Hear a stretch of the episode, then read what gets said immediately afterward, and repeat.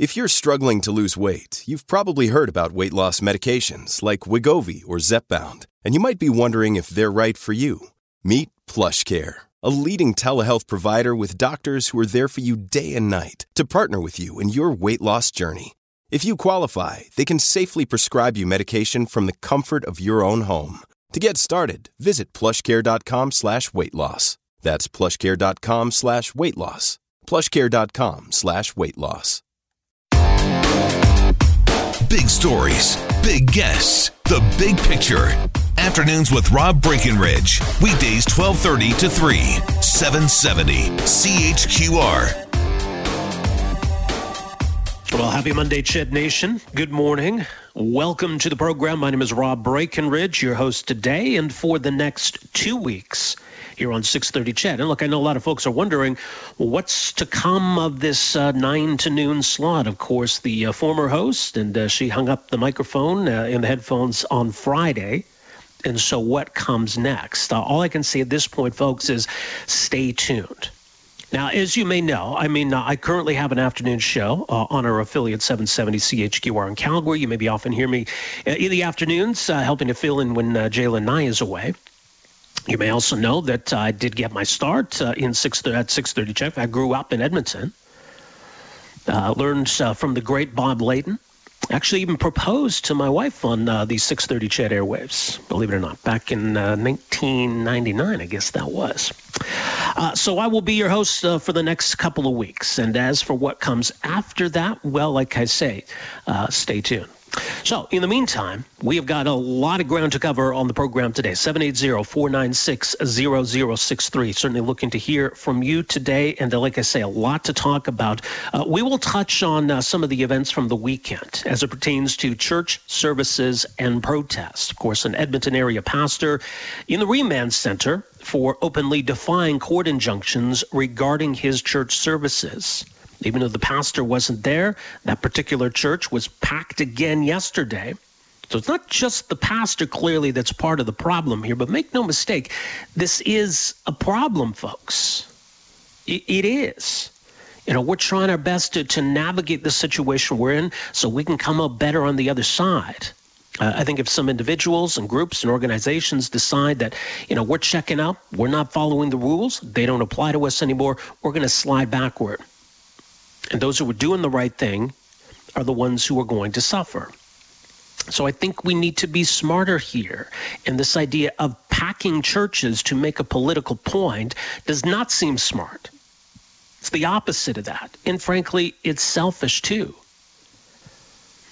So we'll get into that on the program today. Today is also the day that the new rules for returning travelers, both those returning via land crossing, those returning via air, kick in. Now, it's not exactly the same how it's going to work, depending if you're arriving by air or by land. But the new rules do take effect uh, today. We'll talk about that. Also, on the program this morning, we're going to hear from Alberta's uh, labor minister. We'll talk about uh, the province finally signing on to the federal program and it's a matching program. So about um, three quarters comes from the feds, a quarter of it comes from from the province. Uh, to add a, a, bonus or a wage top up to frontline essential workers. But there's been some some criticism over uh, the province's definition uh, of essential or critical workers, who's eligible for this, who isn't. So we'll clarify all of that with the labor minister. He's going to join us coming up uh, after 9:30.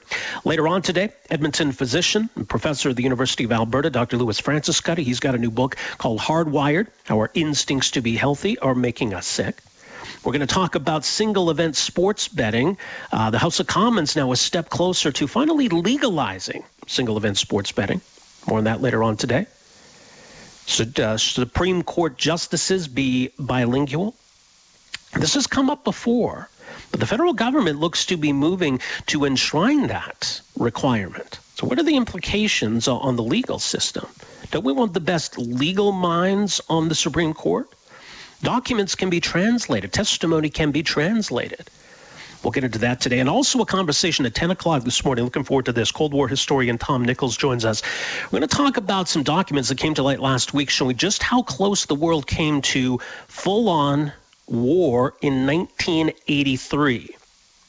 The Soviet Union was really convinced that a NATO exercise was not an exercise. And we learned a little bit more last week as to how close we came to war. We'll talk about that after 10 o'clock. So, plenty to get to uh, on the program today. And looking forward to the conversation today and over the next couple of weeks. All right, out of the gate here this morning. Uh, and as you know, there's been an ongoing conversation uh, in this time slot and elsewhere about the uh, mayoral election uh, later this year. And of course, as Don Iveson has decided not to run again, it's a wide open race, and uh, plenty of folks, I think, are, are, eager and interested to throw their hats into the ring. And so we've had some conversations with some of those candidates. Let me uh, bring another into the conversation here this morning. Diana Steele is president of the Crestwood Community League and is a declared candidate now to be the next mayor of the city of Edmonton. She joins us on the line here this morning. Diana, thank you so much for making some time for us here today. Welcome to the program. Mm, good morning, Rob, and welcome to your first day on the uh, on the show. Well, I appreciate that and appreciate you make some time for us here today. So a lot, lot to talk about, obviously, but let, us begin with you know the question of, of why, why you you want to be the next mayor of Edmonton, and, and why Edmonton voters should uh, should consider you. Well, my intention to run comes based out of conversations that I've been having over the past couple of years, just about um, the possibility of our system becoming partisan, which we're trying to avoid. We do know, or we've been hearing rumors that um, certain political parties are going to plant candidates into the election, and um, I don't want that to happen. So that's why I've decided to put my hat in the ring. Well, expand on that. What what what are you hoping to avoid here, or, or what impact do you think that, that running can have then on that? Well, I think that municipal politics is really, or, or running the city is is providing basic services, right? So, I mean, we're talking about things like transportation and making sure that the streets are cleared of snow. So, do we really need uh, party affiliations to make those kinds of decisions, or do we need to make those decisions based on the greatest ideas that we can come up with. Um, and a lot of times we can see that decisions are typically made, especially in provincial or uh, federal politics. Those decisions are typically made because it is a conservative point of view or a liberal point of view. And I, I don't think that belongs in any city decision at all. All right. So why the mayor's chair then?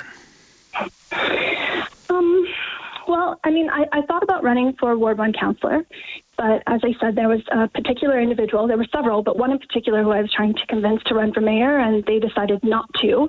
And I sort of went into a bit of panic mode. well, if you're not going to do it, who will?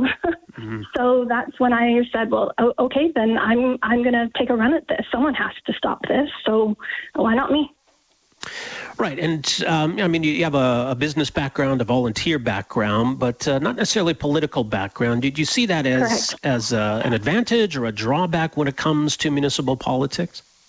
Well, one of the things I I'm hearing a lot from um, citizens in Edmonton, even political analysts, are saying, you know, they're tired of the same old, same old. So if we're tired of it, then maybe Edmonton is ready to elect someone who doesn't have a political background and someone who is going to come at every decision a little bit differently. I don't have um, any, I have no political collection, connections at all. Um, you know, everything I, every decision that I make is based on the best interest of the city of Edmonton. I have no future political goals. I don't, I don't want to be the mayor so that I can one day run as the premier. Um, you know, these are just this, I'm simply doing it because I love Edmonton and I want to see the best decisions being made for our city. So I think having no political background is a good is a good idea. Okay, uh, fair enough. What, what, do you see then as, as kind of the big challenges, right? When, when you look at everything Edmonton's dealing with the, at the moment, what stands out to you as the priorities? What what do, what do the priorities of the next mayor need to be? Well, obviously, because we're in a pandemic, um, economic recovery is, is the biggest challenge we're facing right now. Um, we're seeing businesses that are closing and will continue to close over the next year, potentially, if not longer we need to live through that in the meantime. And then once we get through the pandemic, we have to be able to rebuild. But we're rebuilding at a time when the entire world is rebuilding.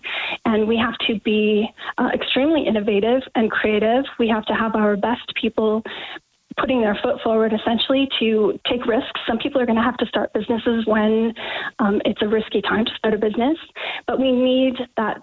We need those types of ideas in order to continue moving forward. Now, let me also ask you about this, and, and this was from uh, I think a few weeks ago, and, and I'll mm-hmm. give you a mm-hmm. chance to address this situation, right? Because yeah. there had been some calls uh, for you to to resign as community league president, and yes. some concerns that were raised, and I know you had an opportunity to to address those, to have some conversations. So, w- what do people need to know about this situation? Well, I'm certainly not the first president to run um, uh, for any sort of political position while continuing to remain as uh, part of a board. So this isn't new. This has been happening for a long time. Um, you know, my board was given the opportunity. I did offer to resign. They were given the opportunity to let me go, and they kindly asked me to stay, um, which I hope speaks to you know my well, a my passion for Crestwood, obviously, but b my, my just my dedication to volunteerism and helping people out. So, um, yeah, I mean, I want to, I don't want to abandon my community just because I have goals to further myself here. Um, I, I'm not a fan of saying, well, I, I'd like to do something bigger and better, so I'm going to leave you guys alone now. I can continue to do the job while I run for mayor at the same time. All right, and as you say, I mean, we are, are still in a, a pandemic. Uh, I know it's, mm-hmm. it's, certainly affecting how candidates are interacting with voters, what campaigning looks like. Uh, how, how do you approach that then uh, in the weeks and months ahead here? Uh, you know, there, there have been a lot of people who are trying to figure this out right now because I, am not going to have a campaign office. Certainly, with the new variant showing up as well, I'm just not willing to put anybody at risk. So, everything we do will be done virtually or meeting um, individuals for, for quick coffees or going for walks, that kind of thing. Lots of social media, um, obviously possibly doing some phone outs. I, I you know, the, it, it is going to be the campaigning is going to look very different for all of the candidates. But I think it's a, a great way to um, maybe change the game a little bit too. Maybe perhaps you know we don't have to spend as much money. I've heard rumors that people often spend four for uh, $500,000 running a campaign. Do we really need to spend that kind of money moving forward? Are we able to run a campaign on way less than that?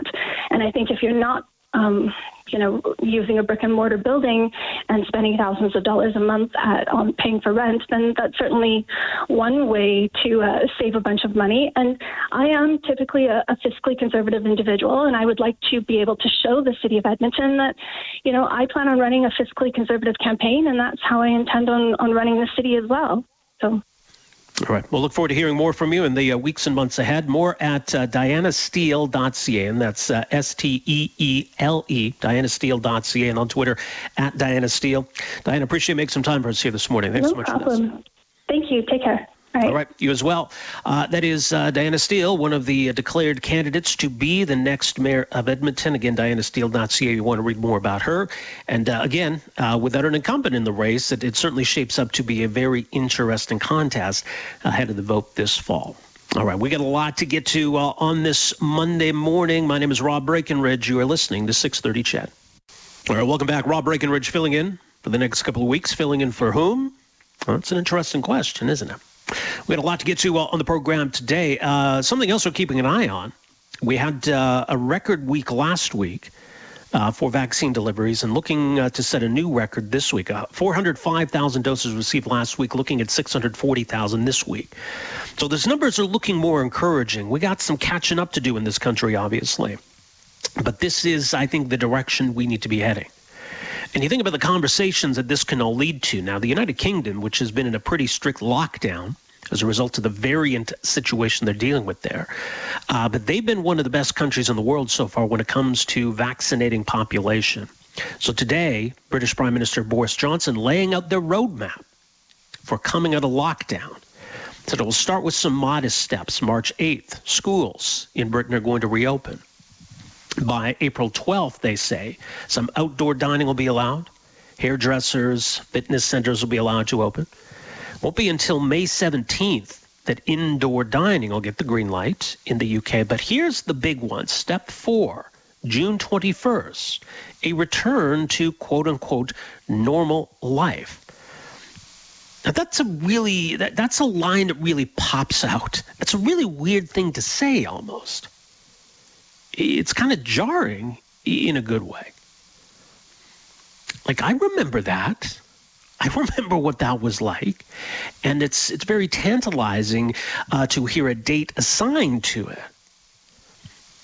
Now, obviously, as we've seen, you know, our, our plans are, are constantly subject to change. And we've got some catching up to do, as mentioned, on the vaccination front, especially to get to where the UK is. But, you know, the prospect of that is quite something. And it's certainly encouraging. Uh, we certainly need to demand better of the government here when it comes to delivering vaccines and administering vaccines. And this is going to be a mammoth effort. But it's also a reminder to all of us that, look, we've got a vested interest too, and let's do our part as well in making this a success.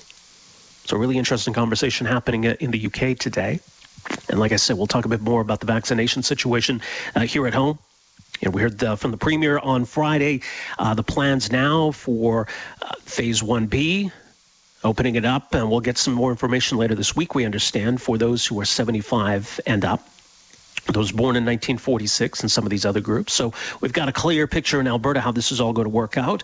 We're actually starting to get increased amounts of vaccines delivered to us. So uh, some some reason to get optimistic, I, I think, or I hope, on the vaccine front. But you know we've we've kind of been burned before. Right? You think back to December, those initial deliveries arriving and how great we felt about the situation. And look at that, Canada's uh, leading the way and then things kind of went sideways, didn't they? So hopefully we can get that back on track. We shall see. All right, coming up uh, after 9:30, we're going to be joined by Alberta's immigration. Yes, well, technically, is the Labor and Immigration Minister, uh, Jason Copping. We're going to talk about this uh, critical worker benefit that's going to be paid out in Alberta in the form of a $1,200 bonus. Other provinces did it a little differently. Some did it as like a an hourly wage top up you know, some did the bonus approach. There was some flexibility for provinces there. But what provinces need to decide is who gets this and who doesn't. And that's a tricky process, as we've seen over the last week or so.